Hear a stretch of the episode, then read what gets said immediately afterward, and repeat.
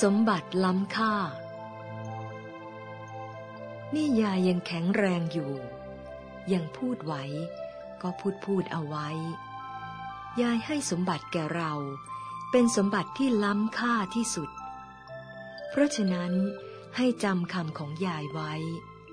แล้วเก็บรักษาสมบัติที่ยายให้ไว้นี้ให้ดีที่สุด ต่อไปภายภาคหน้า จะได้เอาตัวรอดได้ ยายมีแต่ความหวังดีตลอดเวลา มีแต่คำว่า ให้ประโยชน์สูงสุดอยู่เรื่อยไป ขอให้พวกเราตั้งใจทำตัวกันให้ดี ตั้งใจเอาบุญให้เต็มที่ เมื่อยังมีกำลังแข็งแรง ให้รีบขวนขวายให้เต็มกำลัง เมื่อสร้างวัดเสร็จแล้ว ยายจะเอาวัด ศูนย์พุทธจักร หรือวัดพระธรรมกาย ขึ้นไปถวายพระพุทธเจ้าบนพระนิพพานอีกทีหนึ่ง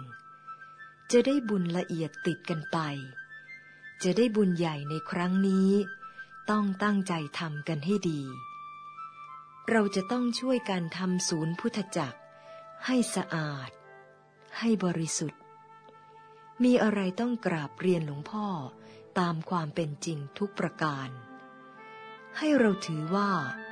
เรามีความบริสุทธิ์ใจ มีศีล มีสัจจะ เหมือนอย่างที่ยายได้ทำเป็นตัวอย่างแก่พวกเราแล้ว